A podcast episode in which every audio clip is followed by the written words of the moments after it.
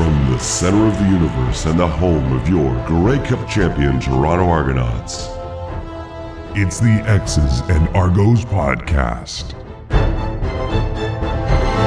Welcome to the X's and Argos podcast brought to you by Something in the Water Brewing.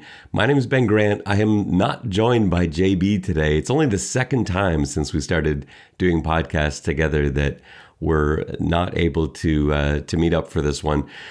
Uh, unfortunately, JB's under the weather. He's lost his voice, which is, as it turns out, pretty detrimental to a podcast host.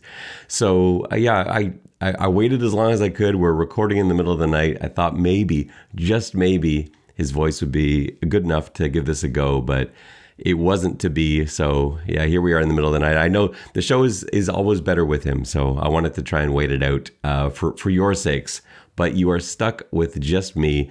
Doesn't matter though, we got a huge show today. We've got roster cuts to talk about. We're also going to talk about the way the practice roster shaped up and kind of who we're looking at as the Argos starting group heading into the season.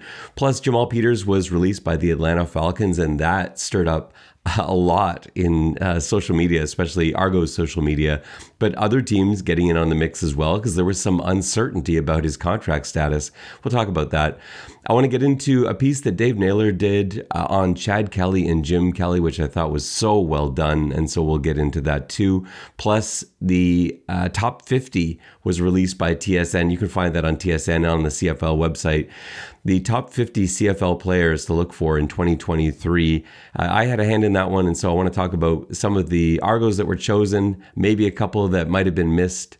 Uh, and that's uh, uh, coming up a little bit later. And we've got a new segment that we're debuting called Put Me Down for 20. Plus, we've got our first CFL picks of the year because it is the first week of the CFL regular season, even though the Argos don't have a game. A ton to talk about. We'll get right to it. All that and more coming up on this episode of the X's and Argos podcast.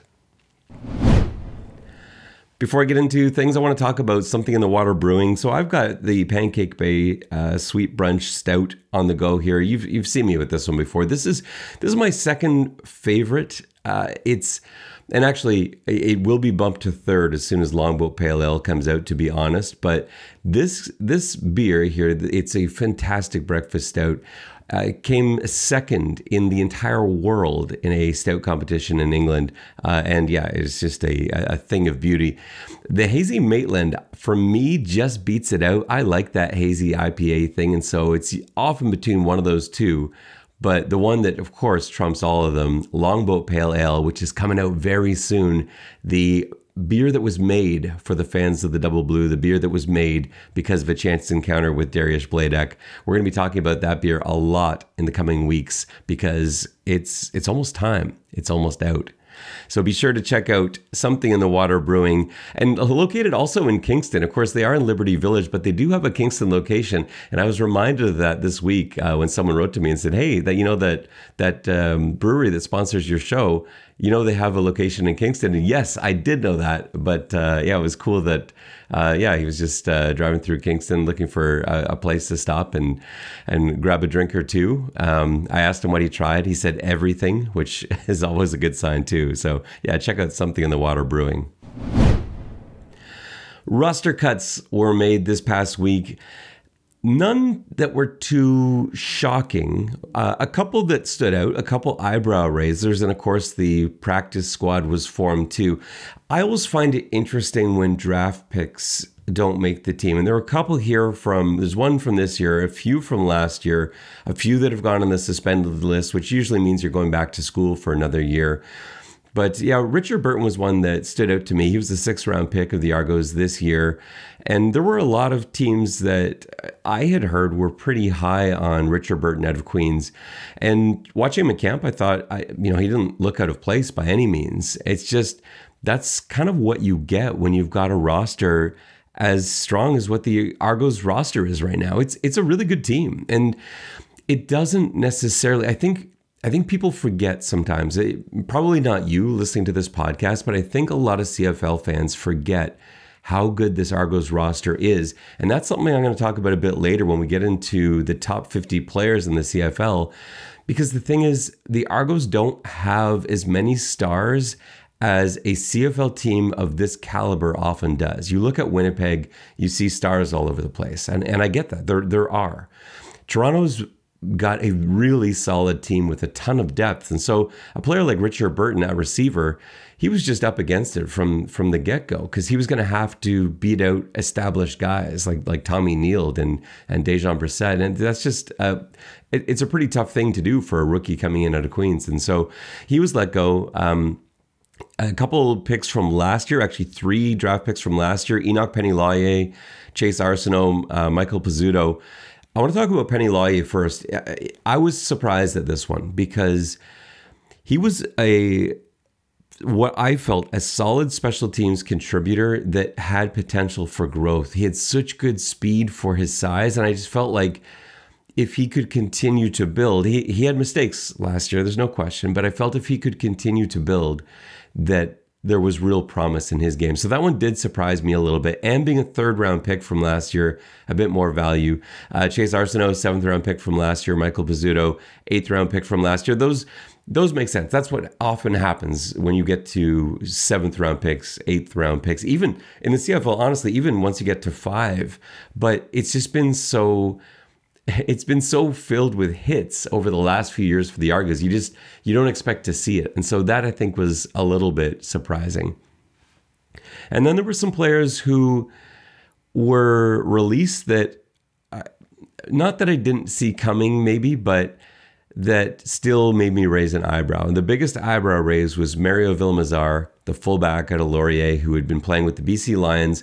I raved about his special teams play when the Argos made this signing, and I stand by that. He's a really good special teams player. And I know Coach Dinwiddie doesn't use fullbacks the same way that a lot of previous Argos coaches and other coaches around the league use fullbacks. I get that. And probably when you look at like Spencer Nichols, basically the the only fullback left on the active roster, it's just not a position they were going to go heavy with. And Villamizar, for as good as he looks on special teams, I think they probably just decided there we'll go with the the younger, cheaper option. Um, is my guess. And the other contributing factor is that Toronto actually did look pretty good at the things Villamizar does well uh, during the preseason because we talked about the reason for bringing him in here kickoff return coverage, uh, sorry, kickoff return blocking and punt return blocking. He's great at those two things. And he's also, um, it's, also something that they found uh, worked pretty well with some other guys. And so on kickoff return, they had Villamizar playing in, in BC, they had Villamizar playing opposite the returner. But uh, we saw Darius Pickett uh, very capable of doing that job. It didn't stand out in the first preseason game because Hamilton decided just to kick it to him, basically to mess with Toronto. But against Ottawa, when they went with a more conventional style, kicking into the, the guy who's straight away, instead you saw Pickett with a couple hellacious blocks, and that really sealed that position, I think, for Darius Pickett and made it easier to move on from a guy like Mario Villamizar. Another release, uh, Damontre Moore this was more sad than surprising. It, it, didn't shock me. It's a positional group. The defensive line for Toronto is so strong. I just feel bad for Damontre Moore because he's a really good caliber American defensive lineman. And he came in last season. I was expecting big things from him. He was injured. It was a pretty serious injury just minutes into his first game. I think that one was in Ottawa, as I recall. And yeah, he couldn't have had worse luck with that. And worked his way back, rehabbed his way back. Finally, was was healthy. I don't know for sure if he ever got back to the form he was in prior to the injury in Ottawa, but. Uh, to see him let go is sad. I, I don't have a problem with it from a roster building standpoint because the Argos just have so many viable options on the defensive line. It's it is again, I've done this before too. I was gonna say it's their deepest positional group, but then you just look at the linebacker room and you're like, oh yeah, except except for the linebacker room. But that was a little bit surprising. Uh, Keith Washington, another guy I was kind of surprised by. I like Keith Washington. He's a good corner, and it surprised me because I just don't see the Argos as having a lot of corners. We are talking about Robert Priester as the starting boundary corner, which I'm fine with, but his injury status has him still a little bit up in the air at this point.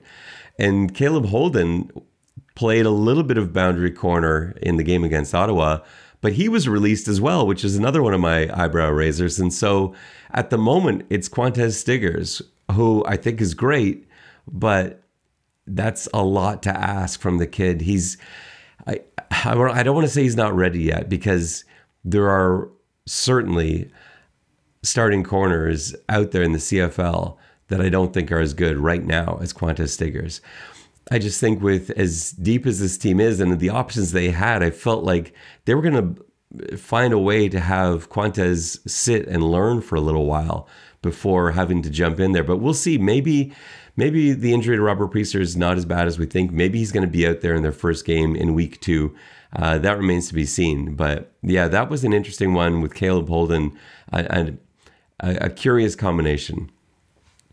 Lonnie Moore was also released, and I did see this coming. I didn't see it coming after the the double blue scrimmage. I thought for sure after the double blue scrimmage, man, he looked good out there, but he just wasn't able to replicate that against the live reps that we saw in Hamilton or in Guelph against Ottawa. He basically disappeared in those two games, and you had American players that it just made sense. Your BJ Bird ended up, I, I think, you know, when you kind of look at how this roster was constructed, it seems like BJ Bird was the guy that they kept over Lonnie Moore, and so um, yeah, he was released as well. And then the last guy I wanted to talk about as sort of a notable, uh, of course, is Ben Holmes. This is another sad one too because I don't feel like I don't feel like what we saw in the two games, uh, two preseason games that Ben Holmes played. I don't feel it was an accurate representation of what he can do. That said, it was the only decision the Argos could make. I just don't think there was anything there. I said that on our on our uh, post game reaction podcast after the Ottawa broadcast that it was probably going to be him left as the odd man out.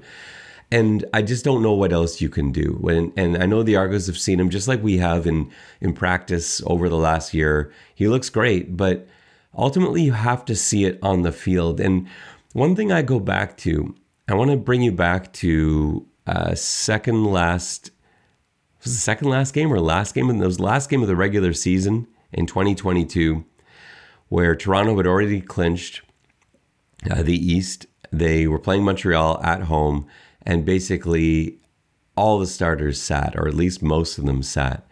And Chad Kelly was set to play most of the game.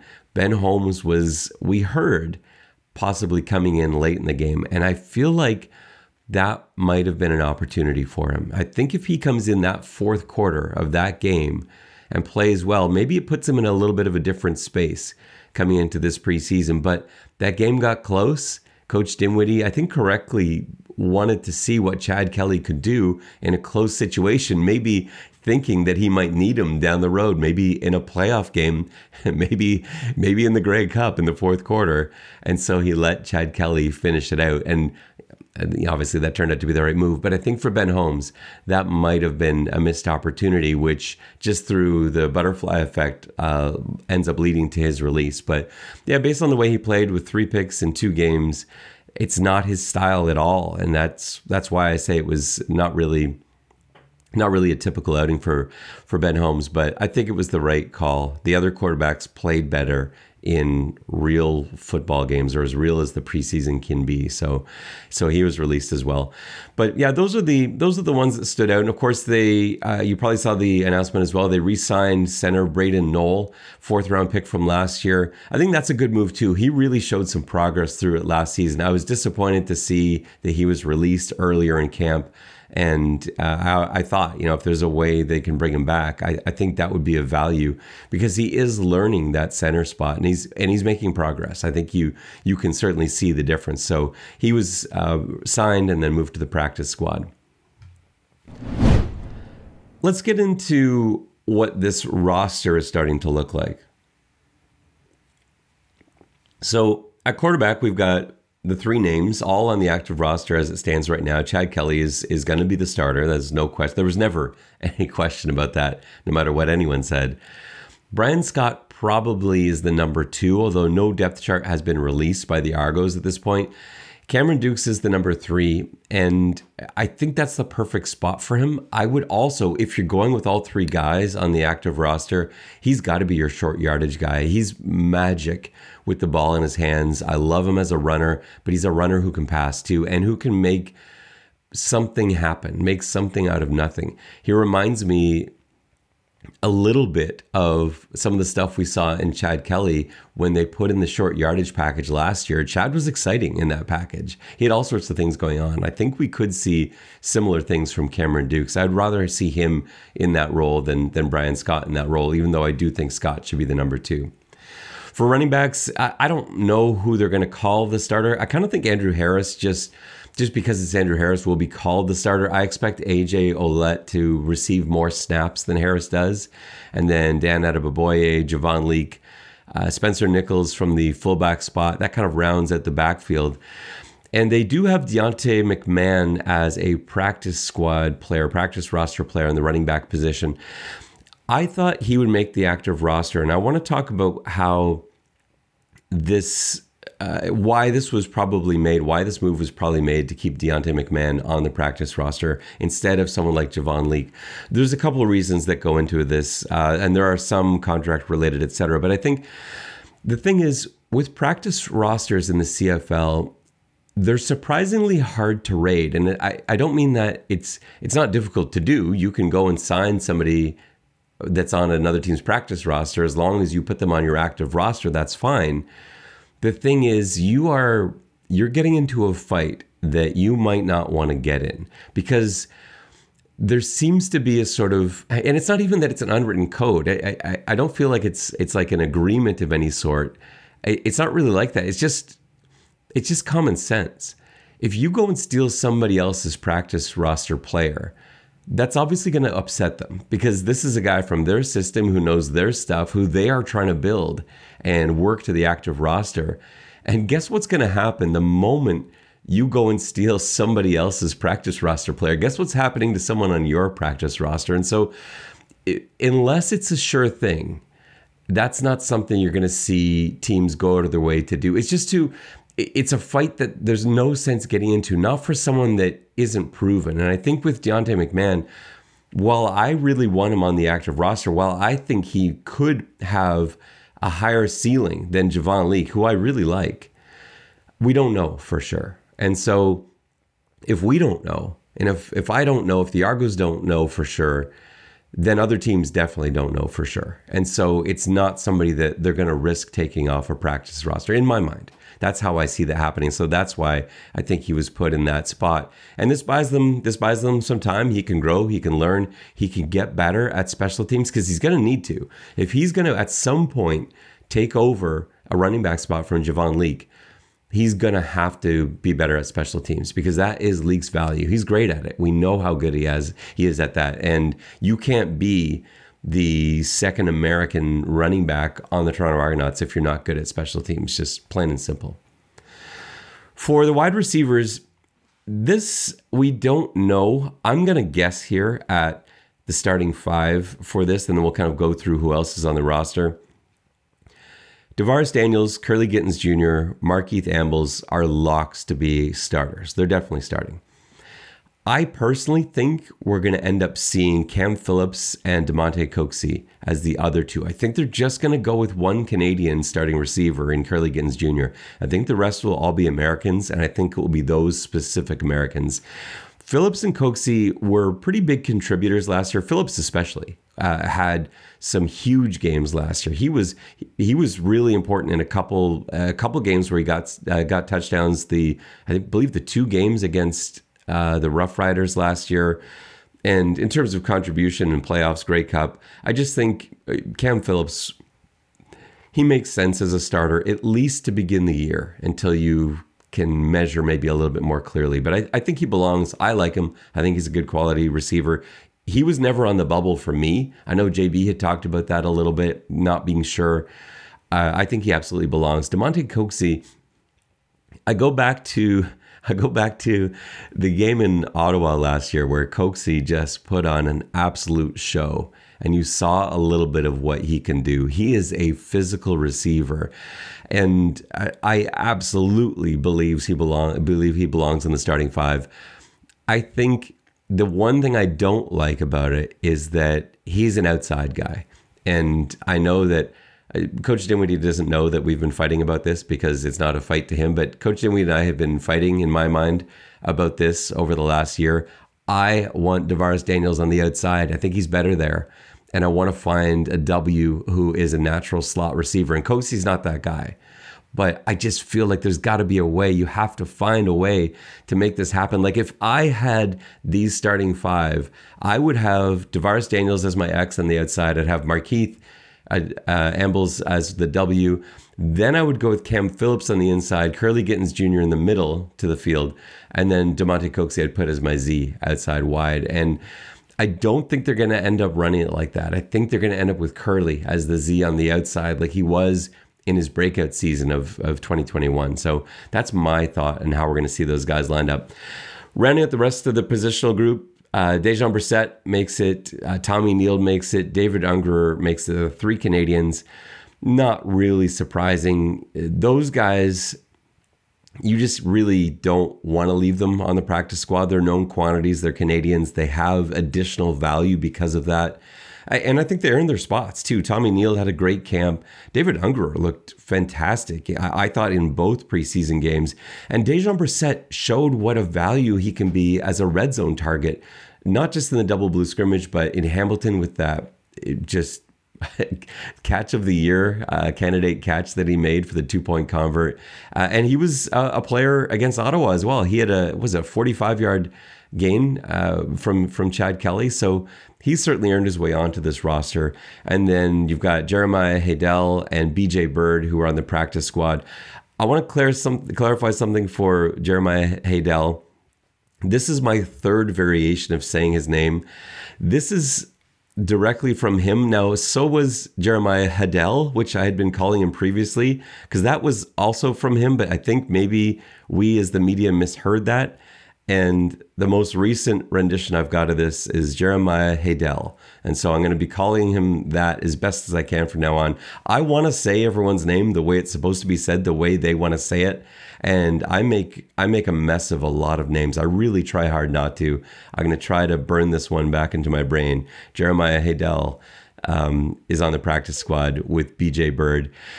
Uh, Haydel, we know, is a gifted returner. I think you need him back there. He can also step in and be an outside receiver.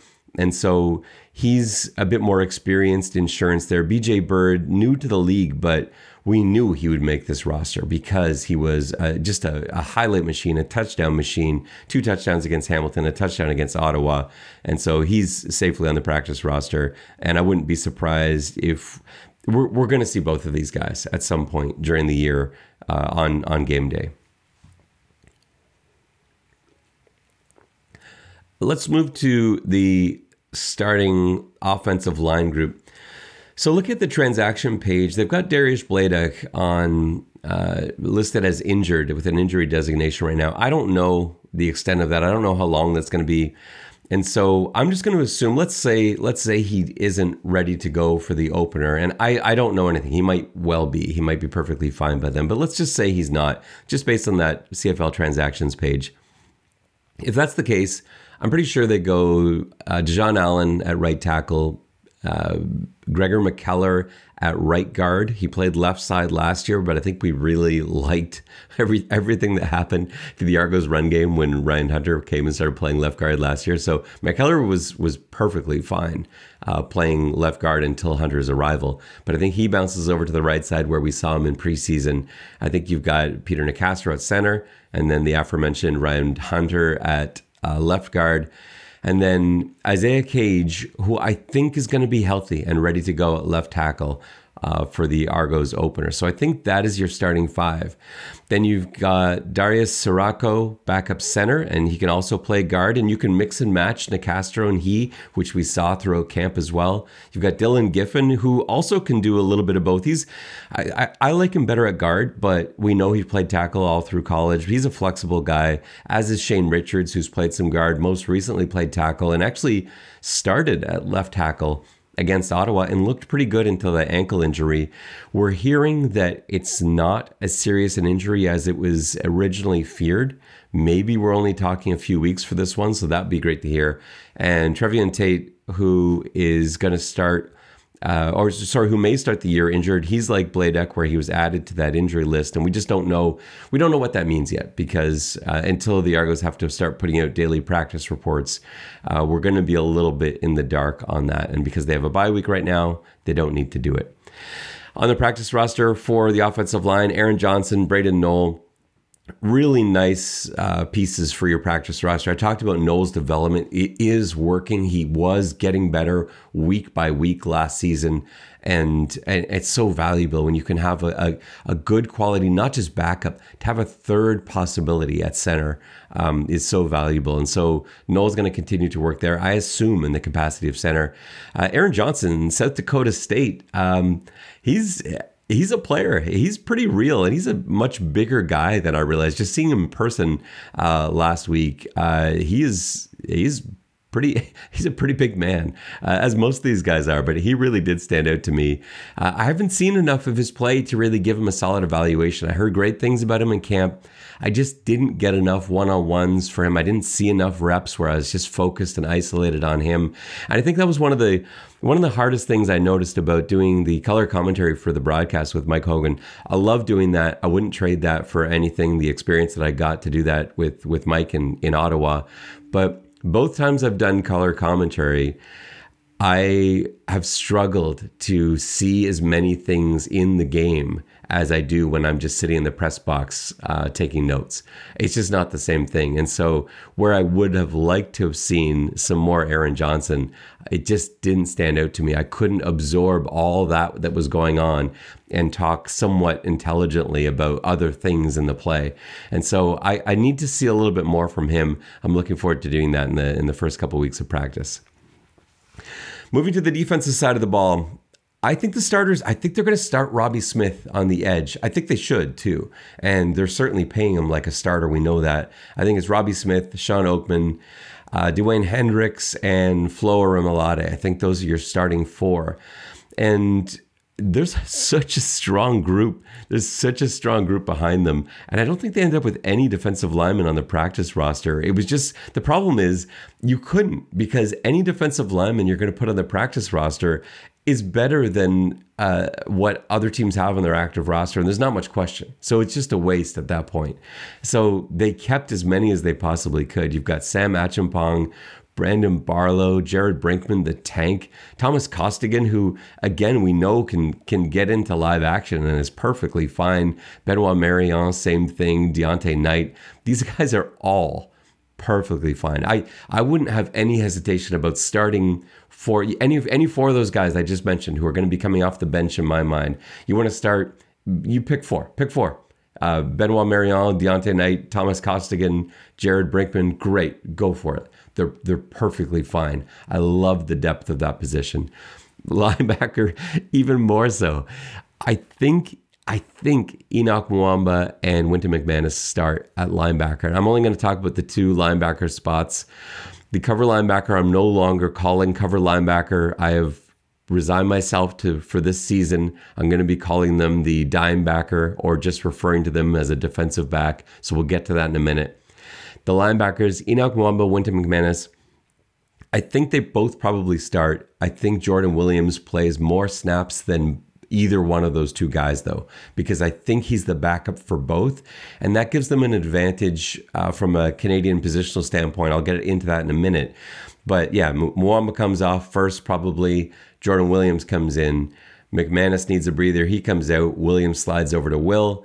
In comes Henoc back at Mac again. That's it's just the perfect trio. And then backing them up, Jonathan Jones, who was sensational last year when he got in. Jack Cassar, who I've been high on from the word go. Trevor Hoyt, who's performed above everyone's expectations. He's been great. And so that's your that is a very stout linebacker room. They've got Daniel Kwamou and Emmanuel Fulola on the practice roster. Great spots for them both while they uh, get a bit more uh, familiarized with uh, CFL speed and style of play.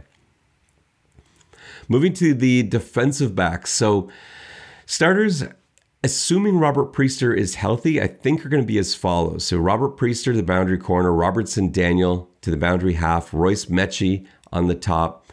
DaShaun Amos uh, is your field side halfback, Tarvarus McFadden, the field side corner, Darius Pickett is going to be your dime backer. That's assuming everyone's healthy. If Robert Priester can't go, as it stands right now, it's got to be Qwan'tez Stiggers. I think he's got to start at boundary corner, which is such a big ask. I just think that's how it's going to work. And so the backups, Maurice Carnell, who we know is going to be injured for a little while yet, um, he's still probably got a few more weeks uh, before he returns. Jonathan Edouard, Josh Haggerty, uh, at safety. Qwan'tez Stiggers, I talked about. Eric Sutton, who can play a few spots. I actually don't mind Eric Sutton at corner. And I don't mind him at Sam either. I don't like his size at all at Sam, but that guy has been doubted for his size in every level he's ever been in, and he's only proven people wrong. So those are the guys on the active roster. And then they've got JT Hassel um, as Isaiah King, Mason Pierce, uh, Mason Pierce from the Colorado School of Mines, we talked about a lot, and Tiggy Sanko, all on the practice roster. Tiggy Sanko, the global player. And so, yeah, that's a that's a really nice defensive back group, but not the same strength that we saw from linebacker or defensive line. Specialists Adam Guillemette at the long snapper, Boris Bede the kicker, John Haggerty the punter. Uh, Alfredo Gachuz, the global player who is on the practice squad at the moment.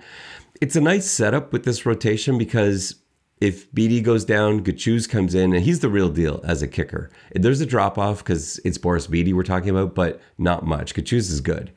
If John Haggerty goes down for some reason, Boris Bede probably does both duties, or if he really wants to focus on one, Bede moves to punter, Gachuz comes up to kick, but I think they'd probably just go with Bede in that scenario.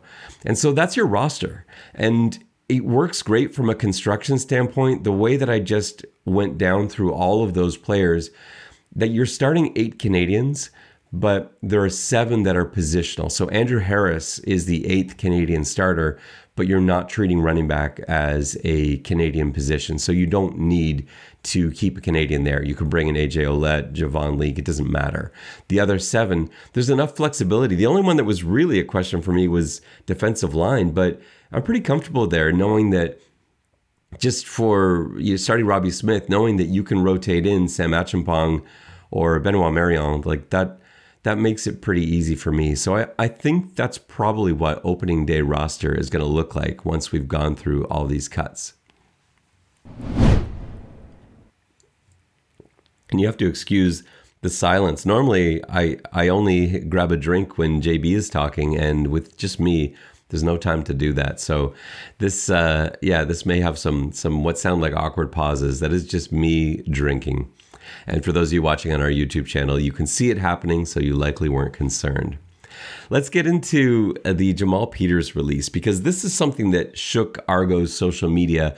And I didn't really know what to do with it at first because I didn't know Jamal Peters' contract status. So, Jamal Peters, all star boundary corner from last year, all star defensive back, one of the Argos' best players, led the CFL in interceptions, ended up signing with the Atlanta Falcons at the end of the CFL season last year was released by the Falcons yesterday, Monday, which is actually two days ago now because we are now into the wee hours of Wednesday. But Jamal Peters was released by the Falcons. It was always going to be tough for Peters without preseason action to prove himself because, measurable wise, I get why NFL teams are hesitant with him. He doesn't have the the speed and the quickness that you typically see in NFL corners. The problem I have with with, that as an evaluation is that he makes up for it with length and with smarts, with anticipation. And I just don't think you can show that in practice and in drills, especially this early in camp where you've barely even had any contact. I think you're missing out on a lot of the things that Jamal Peters does best. I think the Falcons are making a mistake in letting him go, but they let him go. Is someone else going to pick him up? We're going to have to wait and see. And if I'm Peters, I have my agent calling every team and seeing if there's someone who will take a shot because I absolutely think he's worth it. If it doesn't work out, it could work out very nicely for the Argos. They've got that week one bye. There's time for him to come in, acclimate himself to a system that he's already familiar with. And speaking of boundary corners, we don't know the status of Robert Priester. The timing couldn't be any more perfect. The one thing we weren't sure about was contract. Contract details in the CFL are too secretive for my liking. I, I wish it was more public. I wish it was more like it is in the NFL where you just kind of know everyone's contract. Now it's easy for me to say it's not my financial statements that you're you're talking about and publishing, um, but it's just something that is pretty common with sports. You just know with with every professional sport, whether it's hockey, baseball, football, basketball, you know the contract details. The CFL is the only professional league that I can think of where that's not readily accessible. Some guys you hear about, sometimes it's announced fully in, in detail, but most of the time we don't really hear it. And so Jamal Peters, I had thought initially had signed a two year deal when he got to Toronto in 2021. And it turns out uh, that's not the case. He's still under contract. And I had to go back and look at the CFL free agent pages. And yeah, he wasn't on there. And so suddenly I realized that Toronto's actually got his rights if he wants to come back to play in the CFL. Not only that, it means they can probably make it happen under the salary cap too. And so, if Jamal Peters does decide there's nothing waiting for him down in the NFL and he needs to uh, to come back to Toronto for one more go, uh, it will be the Toronto Argonauts that he's that he's coming back to. And like I said, for the Argos, the timing could not be more perfect. Dave Naylor did a piece on TSN, and it's available on TSN Sports uh, Twitter page as well. If you want to see the full video, it's worth seeing. It's really good. It's on Chad Kelly and Jim Kelly. There were a few things that stood out to me in this video piece, and I, I want to talk about a few of them. I really want you to go watch it. Go watch it. Um, it, TSN did a great job with it. You you really need to see it. So I'm not going to spoil everything from it. There were a couple moments that I want to talk about. One was seeing the two of them together and really seeing Chad open up to talk about what it was like growing up with his uncle, Jim Kelly, as a legend. He referred to him in the piece as a superhero. And he admitted that as a kid, he was afraid to call him. And I think that might have surprised Jim. And, Chad said, like, this is something he doesn't even know because the status. Like Jim Kelly, we forget how high up Jim Kelly was in the football world. He was at the top of the football world, four straight Super Bowl appearances. He he was right there. It was it was him. It was Montana. Uh, those those were the names, and it you can't imagine the shadow that this would have created. We've talked about it before, but seeing them both on camera together, sitting there on the couch, it was that much more real. That was one takeaway for me. The other, and this wasn't a takeaway, but it was just a reminder too. They they talked briefly about uh, Chad Kelly's punt pass kick records that he set, having won the punt pass kick contest for I think it was four years in a row, which is absurd. But I had forgotten about uh, that. I had mentioned it when Chad first signed with the Argos, but the fact that Chad, when he was in the 14 and 15 year old division for punt pass kick, threw a football 70 yards. And this is not just a, this is not a kid's football. At 14, 15, this is a full size uh, NFL style ball that he threw 70 yards.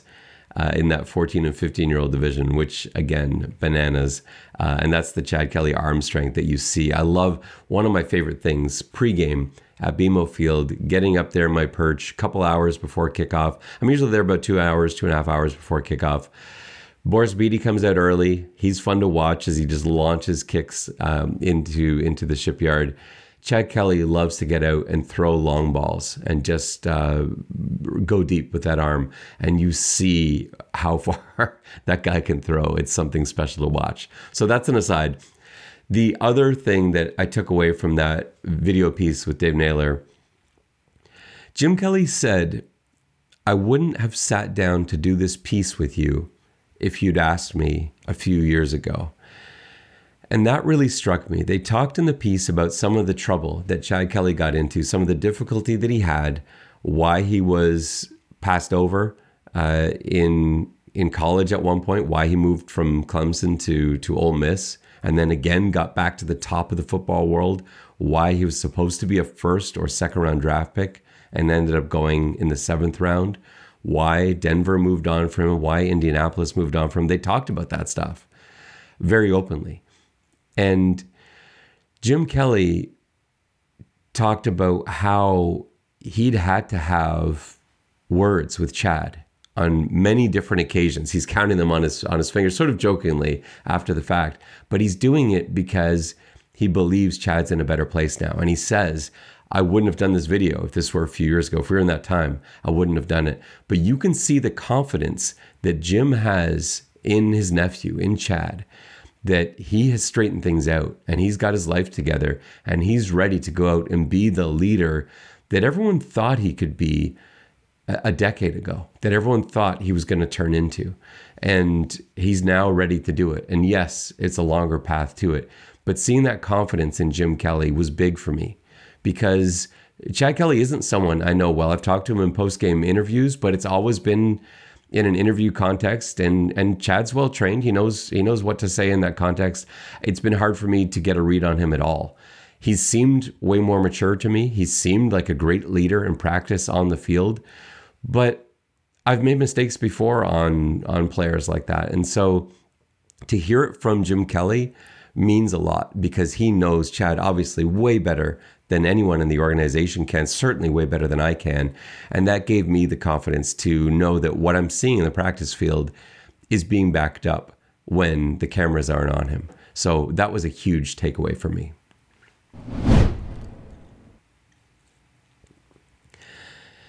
TSN released their top 50 players for 2023. This has been a nice tradition over the last few years. Uh, one that I was a little bit involved with this year, and that was kind of fun. Uh, I think like I said before, the Argos aren't a team that are typically going to do well in this. And it's not because of some rigged voting system. It is not because it's everyone favors the West. I, I promise you, Argos fans, that is not why. TSN does a great job spreading out the voting for this process. They do a great job going through criteria so that basically so that the list is legit and is something that they can be proud of and ultimately they're going to be they're going to be things that at the end of the season don't work out. That's always going to happen. And not everyone's list is going to look exactly the same, but having this many people involved in the process makes it a pretty fair thing. And so, Argos fans, when you look at your top 50 and you see that the Argos only have five players represented and they might be the second best, might be the best uh, team in the CFL, the, the defending Grey Cup champs after all, and they just signed two of the guys that appear on that list in in Flo Orimolade and Adarius Pickett. And so I know Argos fans are saying, "What you're saying? We only had like three guys on that team that won the Grey Cup." And the thing is, I don't think they're that far off because, like I said, the Argos are a great team. I think they're the second best team in the CFL. I think they're absolutely capable of of going back to back and and winning the Grey Cup again. They're just not star filled like some other teams are, where they have one guy that's just way above everything else and then holes all over the roster. And Toronto just doesn't have that. They're so solid everywhere else. Almost everybody on the Argonauts starting roster is that close to being in the top 50. And I think that's a way better position to be in. Now, on my personal list, I don't mind saying I had seven. I had seven Argonauts on my list. There were a couple that that didn't make it, but I, again, I had I had I had more Blue Bombers on my list. I believe I had more Stampeders on my list than I did Argos as well. And so I don't think this is something that you can look at and take as a slight because I, I just don't read it that way.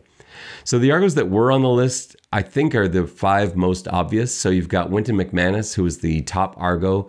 Uh, TSN had him at nine overall. Flo Orimolade was at 19. Kurleigh Gittens Jr. at 21. And Shawn Oakman followed at 36, and then Adarius Pickett at 40. So those are your five Argos in the top 50. In terms of the rest of the East, uh, Hamilton uh, had seven to lead the East. Toronto and Ottawa both had five, and Montreal had only one, which I believe was William Stanback. And uh, yeah, that's that's uh, that's just how it's going to go. And again, I I don't take much issue with Hamilton having seven. They've got they've got a lot of really good players on that team. I think Toronto's a better team than Hamilton. I don't think Hamilton's that far behind, and I think Hamilton may have more stars, but I think Hamilton has more holes than the Argos do as well.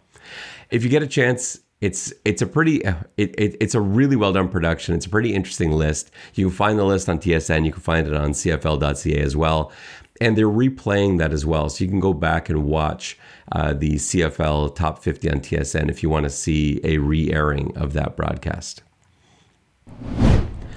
It is time for a new segment on our pod, and this is going to be a weekly one.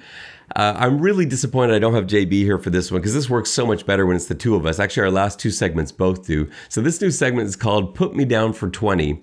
And I, I want to talk about how this is going to work. But before we dive into this segment, I want to take a moment to remind you that while gambling can be a fun way to enhance your sports viewing experience, it's important to do so responsibly. We encourage all of our listeners to set a budget, monitor your gambling activities, never bet more than you can afford to lose because any bet you're placing you just have to you have to assume it's going to lose. And if that is a, an issue for you you can't do it. And if you uh, or someone you know has a, a gambling problem is developing a problem with gambling you can call the ontario problem gambling helpline 1-888-230 3505.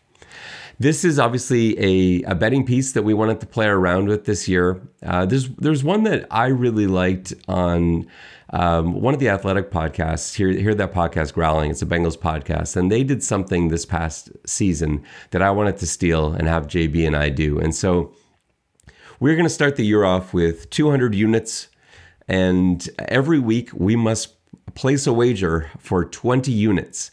And in weeks where the Argos are playing, at least 10 of those units have to be an Argo related bet, and the other 10 can be anywhere around the CFL. And so this week being an Argos bye, uh, we didn't have to uh, place an Argos wager. We both decided to anyway. We both made a futures bet for this. So here are where our 20 units for the week are going. So for me, uh, I'm going to put uh, 10 units on the BC Lions uh, on the money line uh, against the Calgary Stampeders. So that's plus 140. Um, so that gets me my 10 units back plus uh, another 14 units. And my futures bet, I'm putting 10 units on Toronto to win the Grey Cup. They're at plus 600. I think that's really good value for a nine team league. Actually, I think that's incredible value for a nine team league. So we're not going to know the answer to that one for a while but that is my that is my futures bet. So 10 units, leaving me at the moment with 180 units. And so for JB, uh, he sent me his two wagers for this segment, and uh, they're as follows. So for this week, he's got 10 units on Winnipeg and Hamilton to score more points in the second half than they do in the first half of that game. That seemed like a weird wager to me. He got that at plus 110, which seems like good value to me, though. So uh, that's for this week's Winnipeg Hamilton game. More points for the combined total in the second half of that game than the first for plus 110. And he's put 10 units on Chad Kelly ending the season with the most passing yards in the CFL. Again, great odds on that. He's got plus 850 on that. Uh, and yeah, that's that's that's a, a, great bet. I probably would have taken that one over my Grey Cup bet if I'd seen it. I don't think Chad Kelly is going to, I don't actually think Chad Kelly ends up winning that, but I think he can. And at plus 850, uh, that is, yeah, that's a good bet that, uh, that JB made. So I can't complain about that. We both got 180 units left in the bank. We'll see how those ones play. Our last segment uh, of the episode is our CFL picks, uh, which we brought back from last year. So uh, these are pretty straightforward. We're just picking up straight up winners here. Uh, for the first game this week, it's BC at Calgary. That's going to open up the CFL season. I've taken the BC Lions. JB has taken the Calgary Stampeders. I'll tell you why I like BC. I think Calgary's going to be good this year. I think BC is going to be slightly, slightly better. I think BC is going to get off to a faster start. Calgary's defense has had a lot of moving pieces on it. They've got new guys all over the place. I think Coach Maksymic, I think Vernon Adams, I think uh, you know the skill receivers they have are going to take advantage of Calgary's defense in week one.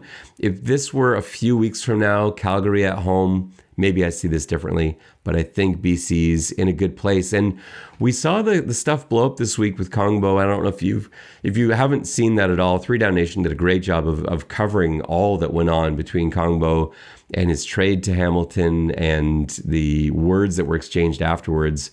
Uh, I think that actually will serve to unite that BC Lions team. I think they're going to be a pretty cohesive unit going to week one. The next game, Hamilton at Winnipeg. I think this is going to be really tight. I think Winnipeg is just better suited to winning this. And again, it's continuity. Their their team their team's better than last year's team. They were already a good team. They were already uh, a a Grey Cup contender. They made it better, and so I think Hamilton's going to be hard pressed. It's in Winnipeg. I do think the Ticats play it tight, but again, they've got a lot of new parts. They've got a new quarterback. They're not going to be at the same level that Zach Collaros is at. So that's Winnipeg for me, and it's Winnipeg for JB as well. Ottawa, and Montreal. Uh, we're on different pages for this one too. I've got Ottawa. JB's got Montreal. I I don't think Montreal is going to be a good football team this year. I could be wrong. I could be very very wrong. They may um, they they may force me to eat my words late in the season. But as it stands now, I just don't see them winning a lot of games. I will not be picking Montreal until they prove me wrong at least a couple times. So I've got Ottawa this week, even with their issues. I know Jeremiah Masoli is not going to start. It's probably going to be Nick Arbuckle. I, I heard that the Jovan Santos-Knox is banged up. He may not even be able to go. Ottawa is going to be missing pieces. I think they're going to be okay against Montreal. JB thinks Montreal is going to do it. And then the last game of the week, Saskatchewan at Edmonton. I need Edmonton to prove it to me. I I do I'm going against my own strategy here. Usually I prefer the team in week 1 with the most returning players at key positions. That would be Edmonton in this case. Edmonton has not won home in a long time. I know it's their guaranteed win night. I'm going to take Saskatchewan until Edmonton shows me otherwise, much like my thinking with Montreal. JB is on board with the Elks for this week. Well, that will just about do it for us on this episode of the X's and Argos podcast, this bi week episode of the X's and Argos podcast. Uh, we will be back getting you set for the Argos' first game of the 2023 regular season. Uh, it'll be uh, early next week, Tuesday, Wednesday, it'll drop. And JB will hopefully be recovered by then. I'm sure he will. He'll be back with me. So you don't want to miss that as we get you set for the Argos regular season. Oh, I don't even know how to outro my show now without JB here. How do I even say this? For for nobody else in particular, this is Ben Grant saying so long and may all your pre snap reads be good ones. I'll see ya.